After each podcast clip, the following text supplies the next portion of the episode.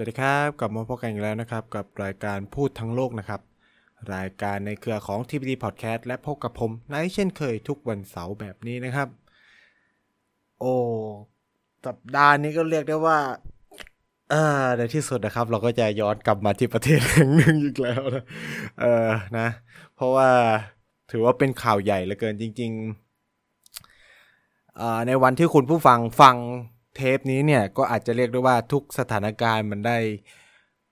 คลี่คลายไปหมดแล้วนะครับ แต่ว่าก็อย่างที่บอกก็คือเราก็อยากจะมาเล่าให้ฟังถึงที่ไป ที่มาเนาะที่ไปที่มาหรือว่าแม้กระทั่งว่า เอ๊ะไอ้ข่าวนี้มันมาได้ยังไง ความเป็นจริงความเป็นไปได้ หรือแต่ว่าที่ผมอาจจะมาขอเสริมเติมแต่งนิดนึง ไม่เติมแต่งนะ อพูดเสริมอธิบายเพิ่มเติมอาจจะเป็นเรื่องเกี่ยวกับการเมืองภายในของจีน ใช่แล้วครับเออจริงๆว่าผมไม่ต้องอธิบายก็ได้เพราะว่าแค่อ่านพาดหัวก่อนคลิกเข้ามาฟังเนี่ยก็จะรู้แล้วว่าเทปนี้เราจะมาคุยกันเรื่องเกี่ยวกับ ข่าวลือรัฐประหารในจีนนั่นเองที่บันมาพร้อมกับข่าวลือในไทยเหมือนกันนะจริงมันมาพร้อม ๆ กันเลย แต่ว่า โอกาสของประเทศหนึ่งเนี่ยมันค่อนข้างจะมีแต่อีกประเทศหนึ่งเนี่ย ไม่แน่ใจเหมือนกันว่ามันมาได้ยังไงเนาะแต่ว่าวันนี้แหละก็ไปสืบเสาะข้อมูลมาแล้ว แล้วก็ได้บาเรียบร้อยนะครับ ว่าไอ้ข่าวลือเนี่ยมันมายังไงเป็นที่มาที่ไปยังไง แล้วทำไมคนไทยถึงเชื่อง่ายจัง แล้วคนต่างชาติก็เชื่อง่ายจัง ในขณะที่คนในจีนเนี่ย เป็นงงนะครับ เป็นงงผมเป็นงงหนักมากนะ จนแบบอ้าวเกิดอะไรขึ้นวะเนี่ยเออนั่นแหละอะก็เท้าความไปก่อนเนาะเสื้อประมาณต้นสัปดาห์ที่ผ่านมาเนี่ย มันก็มีการลือกันว่าเฮ้ยเผื่อสำหรับใครที่มีคุณผู้ฟังที่อาจจะไม่รู้เรื่องรู้เรื่องเนาะว่ามันมีการลือกันว่า อุ้ยสีจิ้งผิงเนี่ยโดน House Arrest มันคือการกักตัวที่บ้าน มันคือการแบบ ถูกจับกลุมคุมขังไว้ที่บ้าน ซึ่งอันนี้ต้องอธิบายก่อนว่า มันเป็นวัฒนธรรมแบบจีนมากนะครับ คือเวลาในการเมืองจีคือจะถจะพูดงี้ก่อนว่า มันไม่ใช่ว่าไม่เคยเกิดขึ้นในประเทศจีนลักษณะ มันไม่ใช่แต่มันไม่ใช่เป็นการรัฐประหารเดี๋ยวจะอธิบายนะครับ คือในการเมืองจีนเนี่ยเวลาเขามีปัญหากันอ่าผู้นำเนี่ยผู้นำทางการเมืองมีปัญหาก็ลดต่อสู้กันเนี่ย ฝ่ายที่พ่ายแพ้เนี่ยมักจะเจอแบบนี้ก็คือ การกักบริเวณอยู่ที่บ้านหรือ ก็คือโดนกุมตัวไว้ที่บ้านนะครับ หลายคนเนี่ยถูกกุมตัวจนเสียชีวิตเลยนะ เช่น อดีตประธานาธิบดีของจีนในยุคสมัยของเทียนอันเหมือนสแควร์เนี่ยด้วยความที่เขาไปเจอกับผู้ชุมนุมแล้วก็เหมือนมีท่าทีที่อ่อนแอเกินไปอะไรเนี่ย ผู้นำในยุคนั้นก็มองว่า เออ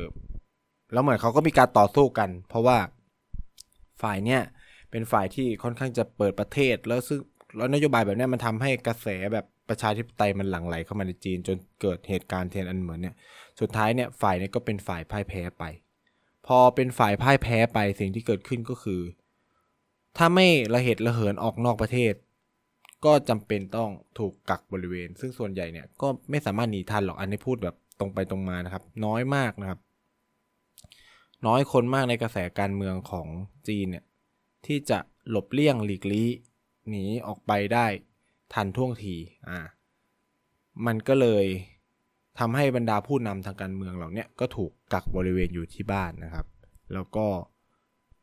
หลายคนเนี่ยก็ถูกกักจนเสียชีวิตเนาะต้องพออธิบายไปแบบเนี้ยอ่าก็จะเริ่มเห็นภาพมากขึ้น ว่าเอ๊ะแล้วถ้าสีจิ้นผิงจะโดนรัฐประหารเนี่ยทำไมถึงต้องเริ่มด้วยการบอกว่าเขาถูกกักบริเวณอยู่ที่บ้านอะไรเงี้ย อ่าอันนี้ก็เป็นที่ไปที่มา เพราะว่าในการเมืองของจีนแล้วเนี่ยเขาทำกันแบบนี้อ่าผมพูดอย่างนี้เลยแล้วกันว่าเขาใช้กระบวนการในการจัดการกันและกันเนี่ยในลักษณะแบบนี้คือฝ่ายที่พ่ายแพ้เนี่ยมักจะถูกกักบริเวณอ่าถูกกักตัวคุมตัวเขาไม่ค่อยฆ่ากันเท่าไหร่นะ ในยุคสีจิ้นผิงเนี่ย ก็มีการล้างบางฝ่ายตรงข้ามเหมือนกันเนาะ มาโดยตลอดตั้งแต่ก่อนเขาจะขึ้นมามีอำนาจแล้วครับ แต่ว่าก็จะเป็นลักษณะคดีคอร์รัปชันถึงจะถูกตัดสินว่าประหารชีวิตสุดท้ายก็จะลดหย่อนโทษเหลือแค่จำคุกตลอดชีวิต อันนี้เป็นการจัดการแบบจีนจีนใช่ไหมเนี่ยเป็นการจัดการแบบจีนจีนซึ่งในเคสของท่านผู้นำเนี่ย ก็เรียกได้ว่า ก็มีกระแสออกมาว่า เออท่านผู้นำหายตัวไปอ่าก็คือพระท่านประธานบีสีจินผิงเนี่ยได้หายตัวไปช่วงเวลาหนึ่งเลยอ่าหายไปนานมากนะครับ ก็มีการลือกันว่า เฮ้ย ถูกรัฐประหารปะวะอะไรเงี้ย หรือว่าเฮ้ยโดนกักตัวหรือเปล่านู่นนี่นั่นใช่ไหมเพราะว่าทำไมเหรอก็เพราะว่า ก่อนหน้าเนี่ยสีจิ้นผิงนะครับเอ่อต้องบอกว่า ประธานาธิบดีสีจิ้นผิงเนี่ยเขาเป็นประธานาธิบดีด้วยนะ แล้วเขาก็เป็นตำแหน่งตำแหน่งใหญ่ที่สุดในประเทศ ก็คือฐานะประมุขแห่งรัฐตำแหน่งที่สองเขาก็เป็นเลขาธิการพรรคเลขาธิการพรรคก็คือ บุคคลที่ใหญ่ที่สุดในพรรคคอมมิวนิสต์แห่งประเทศจีน และตำแหน่งที่สามก็คือประธานคณะกรรมาการกลางกลาโหมหรือกองทัพบทแอกประชาชนนะครับ ก็คือเป็นตำแหน่งที่ใหญ่ที่สุดในทางการทหารนะครับ คือ จีนเนี่ยประเทศเขาจะอยู่ในรูปของคณะกรรมาการเยอะมากนะครับ ซึ่งกองทัพบทเอกประชาชนจีนเนี่ยก็จะถูก บริหารจัดการโดยคณะกรรมการกลางกองทัพบทเอกประชาชนจีน ซึ่งมีสีจิ้นผิงเป็นประธาน ก็ตำแหน่งเทียบเท่ากับผู้บัญชาการทหารสูงสุดเลยนะคล้ายๆกับตำแหน่งของประธานาธิบดีสหรัฐนะครับ ที่ประธานาธิบดีก็คือผู้บัญชาการทหารสูงสุดนั่นเองนะ สิ่งที่มันเกิดขึ้นคือก่อนหน้านี้มันมีการปฏิรูปกองทัพเยอะมากนะครับ เช่นแต่ก่อนนี้อาจจะมีการ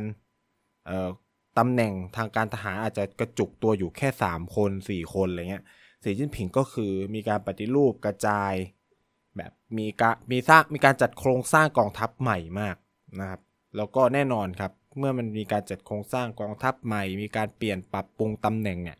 มันก็ต้องมีคนที่เสียอำนาจ มันก็เลย เป็นที่ไปที่มาว่า เอ๊ะ อาจจะมีคนนะไม่พอใจแล้วก็อาจจะก่อรัฐประหารขึ้นมาก็ได้อะไรเงี้ย อันนี้ก็เป็นอีกหนึ่งที่ไปที่มาที่ทำให้เออคนก็พร้อมที่จะเชื่อนะครับว่าเออมันเกิดรัฐประหารขึ้นในจีนนะอะไรเงี้ย เพราะว่าเนี่ยสีจิ้นผิงมีการปฏิรูปกองทัพ แล้วก็การประชุมคณะกรรมการกรรมาธิการกลางกองทัพปลดแอกประชาชนเนี่ยสีจิ้นผิงก็ไม่ได้ไปด้วยตัวเองนะครับ เหมือนส่งสารไปเฉยๆอะไรเงี้ย มันก็ยิ่งแบบ ทำให้ข่าวลือดูมีมูลอะจนกระทั่งมีนักข่าวที่เป็นคนจีนแต่อยู่ในสหรัฐอเมริกานะครับ ทวิตออกไปนะครับว่า เอ้ยเนี่ยมันมีความเหมือนจะมีความเป็นไปได้นะ ว่าจะเกิดรัฐประหารในจีน เพราะว่ามีรถถังวิ่งในกรุงปักกิ่งอ่าไปโพสโพสคลิปก่อนที่หลังจากนั้นไม่นานเธอจะโพสต์ว่า การรัฐประหารเป็นไปไม่ได้หรอกมันเหมือนแบบขายช่อง YouTube นะครับเขาเขาเหมือนเขาค่อนข้างขายช่อง YouTube ของตัวเองนะ ก็คือพราะสุดท้ายแล้วสุดท้ายเขาก็วิเคราะห์ว่ามันมันแทบเป็นไปไม่ได้เลย ที่จะเกิดรัฐประหารในจีนอะไรประมาณเนี้ยซึ่งไอ้ตรงเนี้ยก็เลยเป็นที่ไป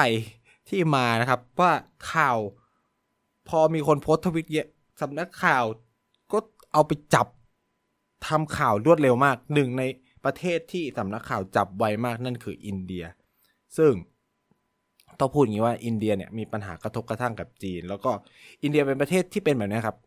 ข่าวอะไรก็คือเล่นหมด แม้กระทั่งมีมูลอยู่นิดเดียวก็คือแบบคนโพสต์นู่นนี่นะก็คือเอาไปทำข่าวเร็วมาก โดยที่ไม่ได้กรอง แล้วเขาก็จะมาโพสต์ ค่อยๆ แบบขยับเรื่อยเปลี่ยนปรับเปลี่ยนเรื่อยๆ ว่าเอออัปเดตนะอัปเดตนะอัปเดตมันเป็นแบบนี้อัปเดตเป็นแบบนี้เป็นแบบนี้ตลอดแล้วคือ แต่ว่าต้องพูดอย่างนี้ว่า ไม่ใช่สำนักข่าวใหญ่ทุกสำนักของ จีน เอ้ยของอินเดียนะ ที่เล่นข่าวนี้ส่วนใหญ่เป็นสำนักข่าวเล็ก ๆ ที่เราจะเรียกว่ามันเป็นสำนักข่าว I.O. อะที่แบบมาปั่นกระแสนะครับ แล้วแน่นอนก็คือในทวิตเตอร์นี่ก็ไปไวมาก เพราะว่าอินเดียมี I.O. อันนี้ผมพูดเลยว่ามันมี I.O. ที่ทำงานพวกนี้เขามีหน้าที่ทำหน้าที่ปั่นกระแสพวกนี้ใครจะจ้างก็ยังไงก็ได้ เอาจริงใน Facebook หรืออะไรเงี้ยคุณจะไปจ้างกดไลค์เพจหรืออะไรเงี้ยก็มีคน ในคนอินเดียที่จะทำอะไรแบบนี้นะครับ พูดพูดกันแบบตรงไปตรงมาเลย แล้วพอเงี้ยกระแสก็งับใช่ไหมปรากฏว่าเทรนมันก็ขึ้นปรี๊ดขึ้นมาในทวิตเตอร์นะครับ ซึ่งความฮาก็คือว่าแฮชแท็กสีจิ้งผิงครับสีจิ้งผิง ทุกคนก็ไม่เอะใจอะไรกันเลยนะครับ ว่าแค่แฮชแท็กแม่งก็ไม่น่าเชื่อถือแล้ว คือแค่ชื่อประธานาธิบดียังใส่ไม่ถูกเลยสีจิ้งผิงอะ่ะ มันเป็น J I N G P I N G ซึ่งชื่อเขาคือ X I J I N P I N G มันต้องจิ้นผิงใช่ไหมแต่แฮชแท็กที่มันบูมในทวิตเตอร์คือสี่จิ้งผิง คือผมอ่านผมยังขำแล้วก็คือแบบ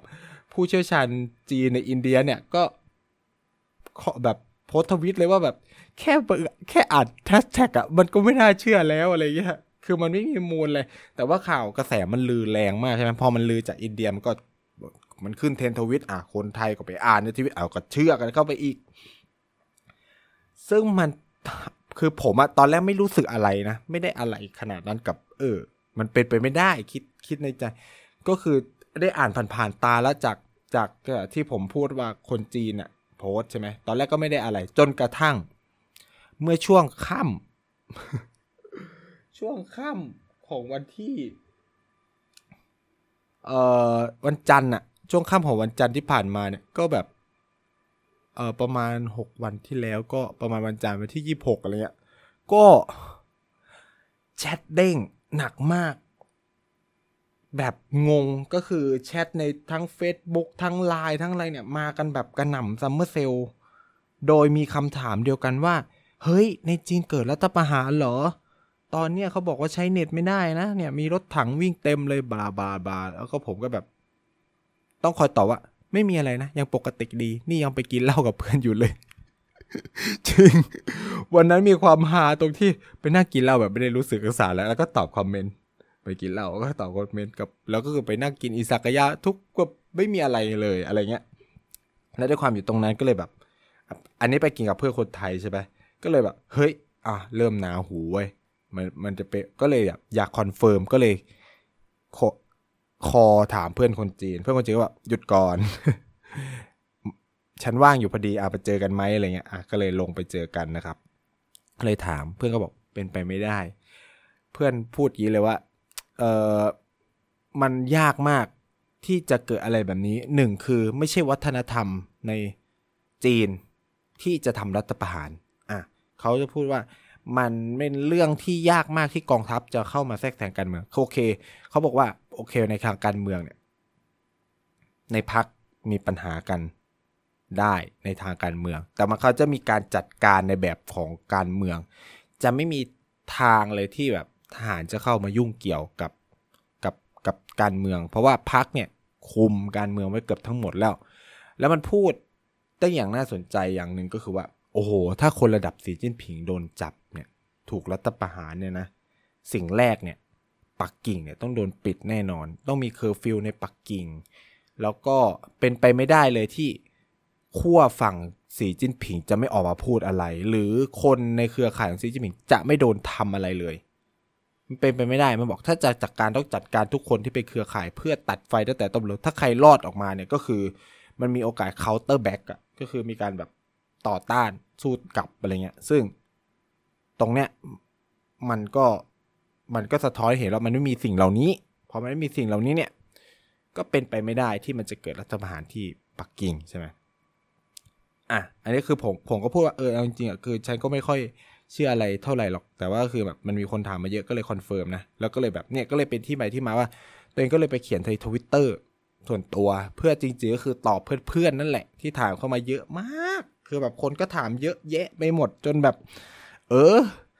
แล้วความหาคือมันบอกว่านัดเน็ตโดนเอิมนัดอะไรวะเน็ตโดนตัดใช่ไหมคำถามก็คือ แล้วฉันตอบพวกแกได้ยังไงก่อน เออ ฉันจะไปตอบพวกแกได้ยังไง ถ้าแบบเน็ตมันโดนตัดใช่ไหมคือมันก็ตลกนะ มันมีความหาว่า บอกว่าเน็ตโดนตัด แต่มันแชทมาถาม ความพีคไปอยู่ตรงนี้แหละ และความพีคกว่านั้นคือผมก็ยังมุด VPN ไปตอบมันได้ด้วย เออ คือ คือพูดเลยแหละถ้ามันเกิดรัฐประหารหรืออะไร VPN จีนต้องปิว ต้องปิวเป็นอย่างแรกอย่างแน่นอนโดยไม่ต้องสงสัยเลย เพราะว่าเขาไม่ต้องการให้โลกข้างนอกรับรู้มันเกิดอะไรขึ้นข้างในเนี่ยแต่ไม่มีอะไรเกิดขึ้นเลย ในจีนคือแบบเงียบสงบ ทุกคนไปใช้ชีวิตโอเคด้วยความมันดึก แต่ว่าก็คือทหารที่เห็นอย่างที่พูดก็คือมันคือยุวชนทหารที่มาเดินสวนที่แบบเด็กจีนอะเขาจะอธิบายคาว่ายุวชนทหารก่อนนะ มีใครหลายคนถามมาคือนักศึกษาจีนปริญญาตรีทุกคนที่เข้าปีหนึ่งจะต้องฝึกทหาร แต่ไม่ใช่รอดอมันไม่เชิงแบบเป็นรอดอนะเขาจะฝึกประมาณสามอาทิตย์ ฝึกแบบเดินสวนสนามอะซ้ายหันขวาหันเดินอ่าก็มีแบบเอ่อ ศิลปะป้องกันตัวการใช้อาวุธปืนเพื่อป้องกันตัวอะไรเงี้ยเพื่อเป็นกำลังสำรองหรืออะไรก็แล้วแต่ว่ากันไปเนาะก็จะมีการฝึกทุกมหาวิทยาลัยอยู่แล้ว แล้วมันก็คือเป็นช่วงเปิดเทอมนี่แหละที่มันจะมีการฝึกอะไรเงี้ยปันก็เลยแบบได้เห็นเนี่ยได้เห็นว่าเออเขาก็เบียดมีก็เลยบอกว่าเนี่ยมันมีแค่เนี่ยแหละทหารที่เห็นก็คือยุพชนทหารที่เขาฝึกกันอยู่เนี่ยเออมันไม่ได้มีอะไรหรอกแล้วคือเอออย่างที่พยายามอธิบายก็คือว่าในการเมืองจีนเนี่ย พูดงี้ว่า เขาไม่ทำอะไรที่มัน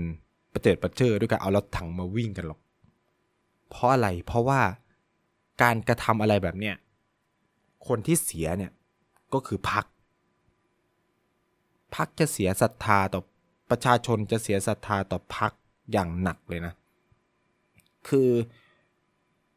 ถ้ามีการจัดการกับเองภายในเนี่ย มันก็คือไม่ได้โชว์ว่าเออพักอ่อนแอหรืออะไรเงี้ย คือ เอาจริงความกลัวของพรรคคอมมิวนิสต์เนี่ยไม่ได้กลัวอเมริกาไม่ได้กลัวโลกภายนอก เขากลัวคนจีนศรัทธาของคนจีนที่มีต่อพรรคเนี่ยเป็นสิ่งสำคัญที่สุดของพรรคคอมมิวนิสต์แห่งประเทศจีนนะครับ คือหลายคนไปเข้าใจว่า เออพรรคคอมมิวนิสต์จะกลัวนู่นกลัวนี่ หรือรัฐบาลจีนจะกลัวจริง ๆ แล้วเขาพูดตลอดเลยว่าคือว่า การอยู่ของพรรคคอมมิวนิสต์เกิดจากศรัทธาของประชาชนฉะนั้นจะอยู่หรือไปก็คือศรัทธาของประชาชนจีนนะฉะนั้นคนที่ พักกลัวที่สุดรัฐบาลกลัวที่สุดก็คือคนจีนเขาไม่แคร์ใครนะครับเขาแคร์คนจีนนะคือมองว่าคนจีนคิดอะไรยังไงอะไรเงี้ยเขาก็จะปรับตัวเองไปตามนั้น ซึ่งการทะเลาะกันให้ชาวบ้านเห็นเนี่ย ไม่ใช่วิถีเลย แบบโจงแจ้งนะใช่ก็ว่าแบบโจงแจ้งแบบเอารถถังมารัฐประหารกันอะไรเงี้ยมันมันโจงแจ้งเกินไป มันมันดูไม่มีระดับอ่าใช้คำนี้มันดูไม่มีระดับ ซึ่งเขาก็เลยไม่ไม่ทำกันประเจิดประเจอกันแบบนั้น ถ้าเขาจะแบบ ขัดขาขัดแข้งกันเนี่ย เออมันจะต้องมีความแยบยลกว่านี้ เช่น ยัดข้อหาคอร์รัปชันอันนี้ต้องยอมรับเลยอย่างหนึ่งก็คือไอ้นโยบายปราบทุจริตคอร์รัปชันของสีจิ้นผิงเนี่ยปราบฝ่ายตรงข้ามได้เยอะมาก แน่นอนคือมันมีการปราบโดนฝ่ายตัวเองด้วยเหมือนกัน แต่ว่าเป็นส่วนน้อย ส่วนมากเป็นฝ่ายตรงข้ามซะเยอะเลย แล้วการปราบทุจริตคดีทุจริตคอร์รัปชันเนี่ยมันเริ่มมาตั้งแต่ เขาเป็นรองประธานาธิบดีแล้ว ซึ่งจัดการฝ่ายตรงข้ามตัวเองที่จะเป็นคู่แข่งในทางการเมืองได้อย่างเบ็ดเสร็จเลย ก็เลยทำให้เขาขึ้นถลิงอำนาจได้อย่าง เรียบร้อยแบบไม่มีใครมาช่วงชิงอะไรเงี้ย แล้วก่อนที่จะมีการแก้ไขรัฐมนูลก็มีการปราบคอร์รัปชันแบบยกใหญ่เหมือนกัน ในขนาดเดียวกัน เนี่ย ก่อนประชุมพรรคคอมมิวนิสต์เนี่ย ก็มีการปราบกันรอบอีกรอบหนึ่งก็มี ผู้นำระดับสูงหลายคนเจอคดีคุจริตคอร์รัปชันไปหมัดหมาดไปเมื่อไม่กี่ไม่กี่วันที่ผ่านมาเนี่ยไม่กี่สัปดาห์ที่ผ่านมาก็มีการตัดสินนะครับ ก็โทษประหารชีวิตแต่สุดท้ายก็คือจำคุกตลอดชีวิตเหมือนเดิมเนาะนี่มันคือการกวาดล้างกันในระบบแบบพรรคคอมมิวนิสต์แห่งประเทศจีนที่เขาจะจัดการอะไรกันในลักษณะแบบนี้มากกว่าที่จะมาเออเอารถถังเอาอะไรมาไม่มีนะครับคำถามก็คือว่าอ้าวแล้วสีจิ้นผิงเนี่ยหายไปไหน ซึ่งคำอธิบายที่แบบดูจะเหมือนจะตลกเนาะแต่ว่า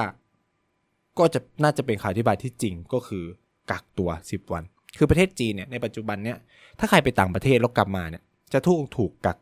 ตัวเป็นเวลา7บวก3 7 วันในที่กักตัวกลางอีก 3 วันก็คือไปกักตัวที่บ้านตัวเองได้ ซึ่งเข้าใจว่าก็มันเป็น 10 วัน ซึ่งประธานาธิบดีสีจิ้นผิงเนี่ยกลับมาจีนราวๆวันที่ 20 วันที่สิบหกอะประมาณวันที่สิบหกสิบเจ็ดอะไรเงี้ยสิ่งที่เกิดวันที่สิบหกใช่ไหมแล้วก็กว่าจะกลับมาเนี่ย ก็นับไปสิบวันก็ยี่สิบหกยี่สิบเจ็ดนะเขาเขาก็จะมีข่าวในช่วงวันที่ ข่าวออกมาเนี่ยก็ประมาณวันที่ยี่สิบเจ็ดยี่สิบแปดมั้งที่มีการปรากฏตัวของ สีจิ้นผิง ก็พอดีเลยพอดิบพอดีกับการที่เขากักตัวเสร็จเป๊ะๆเลยนะครับ ซึ่งเอาจริงพูดในมุมนี้ก็คือ นโยบายนี้ก็บังคับใช้กับผู้นำประเทศเหมือนกันไม่ได้บังคับใช้กับคนจีนธรรมดาเฉยซึ่งก็อย่างที่พูดก็คือ รัฐบาลจีนแคร์อะไรแบบนี้ว่าจะต้องไม่มีใครได้รับ privilege ทุกคนมันต้องแบบเท่าเทียมกันเลย คือถ้ามันมีข่าวหลุดว่า ผู้นำระดับสูงได้รับข้อยกเว้นหรือโดนคนจีนด่าแน่นอน เพราะว่าอีนโยบายโค Zero Covid เนี่ยก็ไม่ได้สร้างความประทับใจให้กับคนจีนทุกคนนะครับ มันก็มีคนไม่พอใจเยอะเหมือนกันอะไรเงี้ยฉะนั้นเนี่ยก็มีความเป็นไปได้ว่าสีจิ้นผิงจะหายไปเพราะว่าการกักตัวจากโควิด คือพูดงี้ว่าไอ้ข่าวลือรัฐประหาเนี่ยมันมันมีหลายจุดที่มันไม่น่าเชื่อถือเลย คือจากข่าวฝั่งกระแส ของของอินเดียที่มันออกมาก็คือว่า ใครจะขึ้นเป็นประธานาธิบดีคนต่อไป ภายใต้การนำของรัฐประหารใช่ไหมก็คือ ชื่อที่มันหลุดออกมาคือนายพลลีเซียวหมิงฮะซึ่งอีนายพลลีเซียวหมิงเนี่ยมันตลกตรงที่ไม่มีตำแหน่งอะไร ใหญ่โตในกองทัพ เป็นเพียงแค่ผู้บัญชาการมณฑลทหารบกภาคเหนือ แค่นั้นเอง และกระเสียงอายุวันนี้วันนี้หนึ่งวันอาทิตย์เนี่ยกเกษียณอายุราชการแหละ ทำงานวันสุดท้ายก็คือสิ้นเดือนกันยาเนี่ย เอาอะไรมามีอำนาจรัฐประหาร โอเค มีความเป็นไปได้เพราะว่าคุมมณฑลทหารบกภาคเหนือแล้วก็ อาจจะควบรวมถึงปักกิ่งด้วย แต่แค่มณฑลทหารบกเล็ก ๆ มันยังมีมณฑลทหารบกอื่น ๆ ที่เขาคอบจะไฟให้กับสีจิ้นผิงอีก ฉะนั้นนายพลคนนี้ พูดตรงๆ ไม่กล้าหรอก จริง คือถ้าคุณจะรัฐประหารคุณต้องมั่นใจว่า กองทัพทั้งหมดเป็นพวกคุณอะเหมือนที่เกิดขึ้นในไทยอะไม่ใช่แค่กองทัพรวมตำรวจด้วยเออจะเอาด้วยกับคุณถ้ากองทัพบกกองทัพเรือกองทัพอะไรต้องเอาด้วยกับคุณ ถ้ามีคนไม่เอาด้วย มันทำไม่ได้ถูกไหมแล้วคนจะมีศักยภาพแบบนั้นทำได้คืออะไร ต้องเป็นผบทบต้องเป็นผู้บัญชาการทหารสูงสุด แต่ว่าด้วยความที่โครงสร้างการบริหารจัดการกองทัพของจีนเนี่ยมันไม่ได้เหมือนกับไทยที่มันผูกอยู่กับไม่กี่คนอะไรเงี้ยมันถูกกระจายไปหมดแล้วอะไรเงี้ยมันก็เลยทำให้การ คุมกองทัพไม่ใช่เรื่องง่ายมาก ๆ ในทางการเมืองจีน ฉะนั้นตรงเนี้ยก็เลยถูกตัดไปเลยหนึ่งช้อย และอย่างที่บอกก็คือว่า ถ้ามันมีการรัฐประหารจริงเนี่ยอย่างน้อยอะมันต้องเอาเรียกว่าแหละ มันต้องมีการจัดการหลาย ๆ อย่างมากกว่านี้ ไม่ใช่แบบ เออ คลิปมันต้องหลุดออกมามากกว่านี้ พูดตรง ๆ เลยคือ อย่าบอกว่าคนจีน คนจีนยังไงก็เล่นโซเชียลขนาดเหมือนตอนเคสไต้หวันก็คือคลิปมันเต็มไปหมดเลย แล้วก็ที่สำคัญคือโซเชียลมีเดียควรจะถูกปิด อย่างไม่ต้องสงสัย เพื่อคุมกระแสและโทนของประชาชน แต่นี่ก็ไม่ถูกปิดใด ๆ ทั้งสิ้นนะครับเวยป๋อยังเล่นได้ปกติเวยซินเล่นได้ปกติโต่วอินเล่นได้ปกติเนี่ยมันแทบเป็นไปไม่ได้เลย แล้วอธิบายไปแล้วคือพักคุมทุกอย่างในประเทศนี้ มีแต่พักนี่แหละ เล่นงานฝ่ายทหารนะครับ คือในยุคของสีจิ้นผิงนี่ทหารหลายคนโดนเล่นงานนะฮะ จากประเด็นเรื่องคอร์รัปชันเนี่ยรับเงินเกินหรืออะไรเงี้ยตรงนี้ก็เลยเป็นข่าอธิบายที่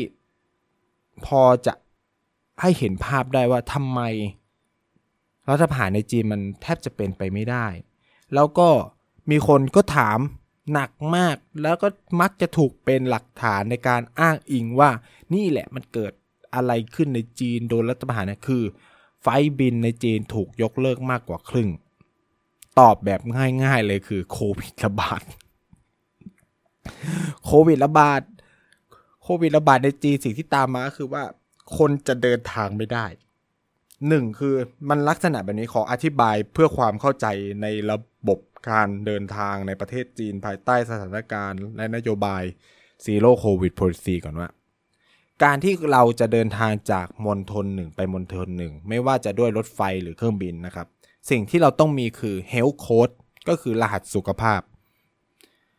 รหัสสุขภาพที่เราต้องมีหนึ่งเลยคือ รหัสสุขภาพของมณฑลที่เราอยู่ ที่ในประเทศจีนจะแบ่งเป็นสามสีด้วยกันคือ สีแดง สีเหลืองและสีเขียว สีเขียวคือปกติ สีเหลืองคือกลุ่มเสี่ยง สีแดงคือเสี่ยงโคตรเสี่ยงแบบใกล้ชิดกับผู้ติดเชื้ออ่าสีเหลืองเนี่ย จะประมาณว่านั่งรถบัสคันเดียวกัน ผ่านสถานที่เดียวกัน นั่งรถไฟขบวนเดียวกัน หรือไปในสถานที่ที่ใกล้เคียงกับผู้ติดเชื้อ นี่จะเป็นสีเหลืองแต่ว่าสีแดงก็คือแบบอยู่บ้านเดียวกันหรืออะไรเงี้ยแบบไปกินสังสรรค์ด้วยกันอ่าส่วนสีเขียวคือปกติคุณไม่มีอะไรอะไรเงี้ยการจะเดินทางคุณต้องมีเฮลโค้ดหรือรหัสสุขภาพสีเขียวอันที่หนึ่งอันที่สองที่ตามมาคือ คุณต้องตรวจโควิดเป็นลบ ในช่วง 48 ชั่วโมงก่อนบิน อันนี้คืออันที่สองนี่คืออันและนะครับ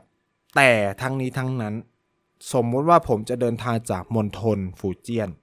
ที่เมืองเซียเหมินไปยังเมืองคุนหมิงมณฑลยุนยุนหนานเนี่ยสิ่งที่ผมจะต้องมีแยกต่อไปก็คือ รหัสสุขภาพผมที่มณฑลยูนนาน ซึ่งเป็นอีกระบบหนึ่งก็ต้องเป็นสีเขียวด้วย เออ และ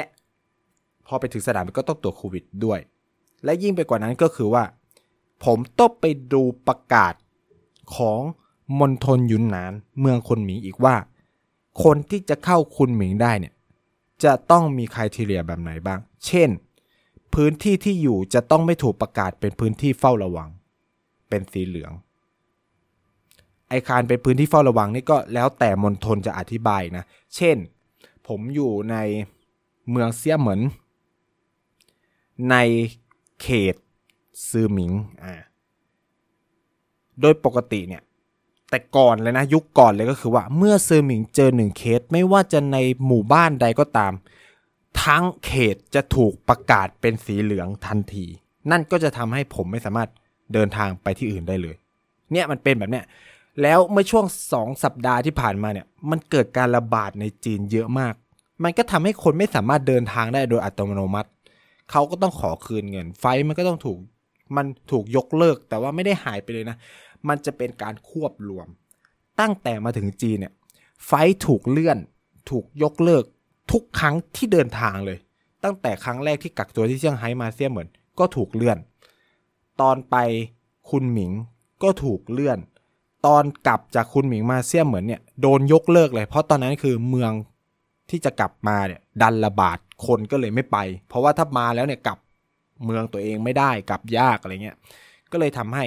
ไฟมันถูกยกเลิกมาเยอะมาก แล้วช่วงที่ผ่านมาเนี่ยโอ้โหคนติดเชื้อขึ้นหลักหลายร้อยอะไรเงี้ยในหลายมณฑลพร้อมๆกัน ไฟมันก็เลยถูกยกเลิก แล้วถ้าไปดูนะ ไปดูแบบในเชิงรายละเอียดอะคือมันตลกมากคือคนไปคือคนบอกไฟยกเลิกเยอะ แต่ไปดูสิไฟยกเลิก มันไม่ใช่ไฟไปปักกิ่ง คือปักกิ่งอะเข้าโคตรยากอยู่แล้วปักกิ่งเนี่ยมีนโยบายอย่างหนึ่งเลยนะ ถ้า เมืองนั้นมีคนติดเชื้อภายในเจ็ดวันห้ามเข้าปักกิ่งใช้คำว่าเมืองนะ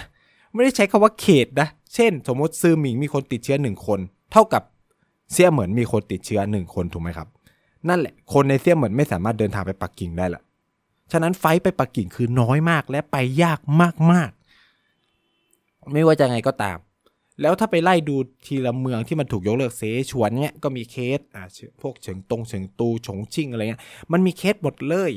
มันก็เลยทำให้ไฟมันโดนยกเลิกโดยอัตโนมัติ เพราะว่าคนก็ไม่เดินทางไปแหละเพราะว่าเสี่ยงนี่ไปก็เสี่ยงแล้วจะไปทำไมอะถูกปะอืมฉะนั้นเนี่ยการยกเลิกไฟก็คือบอกเลยว่าสาเหตุมาจากโควิดล้วนๆไม่ได้มีอะไรนอกเหนือไปจากนั้นเลย อันนี้ก็คืออธิบายให้เห็นเนาะ ว่ามันมีลักษณะเป็นไง แล้วคือถ้าอยากจะรู้จริงๆเนี่ยว่าสถานการณ์มันผิดปกติก็คือ ให้ไปดูรถไฟ คือรถไฟยังวิ่งปกติก็คือจบ ซึ่ง รถไฟก็ยังวิ่งปกติ รถไฟเข้าปักกิ่งก็ยังมีสามารถจองตั๋วได้วิ่งเข้าวิ่งออกได้ปกติ เครื่องบินเนี่ยมันยกเลิก เพราะว่ามันไม่ค่อยเต็ม แต่ว่า รถไฟเนี่ยมันวิ่งไปตลอดทางไปเรื่อยๆไงมันก็รับคนจากตรงนั้นไปตรงนี้ไปตรงนั้นไปตรงนี้มันก็แบบไม่สามารถยกเลิกได้มันมันถ้ามันจะยกเลิกมันต้องปรับแผนทุกๆ 15 วันอยู่แหละนะครับ อาจจะลดขบวนหรืออะไรเงี้ยอันนี้มันมันต้องวิ่งไปโดยอัตโนมัติเพราะคนมันก็จองมาเรื่อยๆนะครับ และสังจุดสังเกตที่ผมคิดว่าสำคัญมากที่สุดก็คือว่า ถ้าจีนโดนวัดประหารเนี่ยหวังอี้จะไม่พูดอะไรเลยเหรอ คือมันความตลกคือตอนนี้รัฐมนตรีกระทรวงต่างประเทศรัฐมนตรีแห่งรัฐของจีนเนี่ยอยู่ที่ UN ไปรัฐเอ่อไปเขาเรียกว่าอะไรไปประชุมเวที UN ใช่ไหมไม่พูดอะไรเกี่ยวกับเรื่องนี้เลย เดินจับมือคนไปทั่วงานไปหมดนะครับ แล้วก็ไม่รีบกลับมาจีน คือหนึ่งคือ ถ้ามันเกิดการเปลี่ยนแปลงทางโครงสร้างทางการเมืองในจีนถ้าหวังอี้ไม่โดดหนีไปเลยนะ ก็ต้องกลับจีน นะครับเขาต้องเรียกตัวกลับมาอยู่แล้วนะครับ แต่นี่ก็คือทุกอย่างปกติมาก แล้วจะไปต่างประเทศ ไม่พูดอะไรเกี่ยวกับเรื่องนี้เลย มันเป็นข่าวลือที่โคตรลือนะครับ แล้วสุดท้ายมันก็ชัดเจนว่ามันเป็นข่าวโคตรลือ เพราะสีจิ้นผิงก็ปรากฏกูปรากฏตัวในทีวีในช่องวงจรปิดนะกล้องวงจรปิดคืออะไรก่อนก็คือช่อง CCTV ของจีนนะครับ ไม่ว่าจะช่องหนึ่งหรือช่อง 13เนี่ยเขาก็ออกนะครับว่าไปชมนิทรรศการการพัฒนาประเทศนู่นนี่นั่นอะไรเงี้ย แล้วก็มีรายชื่อเขาในการประชุมสมัชชาใหญ่แห่งพรรคคอมมิวนิสต์ในวันที่ 16 ตุลาคมที่จะถึงนี้ด้วย ก็นั่นก็หมายความว่าไม่มีอะไรเกิดขึ้น และนี่ก็เป็นเพียงแค่ข่าวลือ เกี่ยวกับการรัฐประหารในประเทศจีนนะครับ ซึ่งสัปดาห์หน้าก็อาจจะขอมาคุยเรื่องเกี่ยวกับการประชุมคองเกรส National Congress ครั้งที่ 20 ของจีนว่ามันจะมีความปรับเปลี่ยนพลิกโฉมอะไรน่าสนใจไปมากกว่านี้ แต่ว่าวันนี้ที่คุณผู้ฟังกำลังฟังรายการพูดทั้งโลกอยู่เนี่ยก็ถือว่าเป็นวันสำคัญของประเทศจีนเขานะครับ นั่นก็คือวันสถาปนาสาธารณรัฐประชาชนจีนเนาะหรือเป็น the founding anniversary of People Republic of China นะก็เป็นปีที่ 73 แล้วนะครับ นับตั้งแต่ 1949 อันนี้ก็ ถือว่าเป็นอีกหนึ่งวันสำคัญของจีนเนาะแล้วก็จะเป็นช่วงหยุดยาวนะครับ ที่เรียกว่า Golden Week หรืออที่เราเรียกว่าอ่าถ้าในช่วงนี้ก็เรียกว่ากัวชิงเจีย ก็คือเป็นช่วงวันหยุดเทศกาลวันชาติเนาะซึ่งมณฑลผมจะหยุดน้อยมากนะอะอันนี้ก็ถือว่าเป็นเกตเล็ก ๆ น้อย ๆ ให้คุณผู้ฟังได้รับทราบกันนะครับ ก็ สัปดาห์นี้เนาะก็ประมาณนี้แล้วกันมาเล่าสู่กันฟังว่าเออมันทำไมถึงเป็นไม่ได้มันเกิดอะไรขึ้นในจีนเผื่อใครอยากฟังเนาะถึงถึงแม้บางคนจะอาจจะอ่านทวิตเตอร์ของของนายอยู่บ้างแล้วอะไรเงี้ย แต่ก็เนี่ยก็เอ่ออันนี้ก็มาอธิบายให้ฟังชัดเจนมากขึ้นเผื่อใครอยากติดตามความเคลื่อนไหวเกี่ยวกับในจีน ที่ผมก็แหก VPN ออกมาเนี่ยก็สามารถติดตามได้แอดสุภวิทย์ไนนะครับ S U P P A W I T N I C E นะครับหรือไม่ก็ Night Talk TH ก็ได้นะครับ ก็พูดทั้งโลกเนี่ยก็จะยังเป็นช่องทางหลักของ Twitter ของไนอยู่นะครับ N I C E T A L K T H นะครับ ก็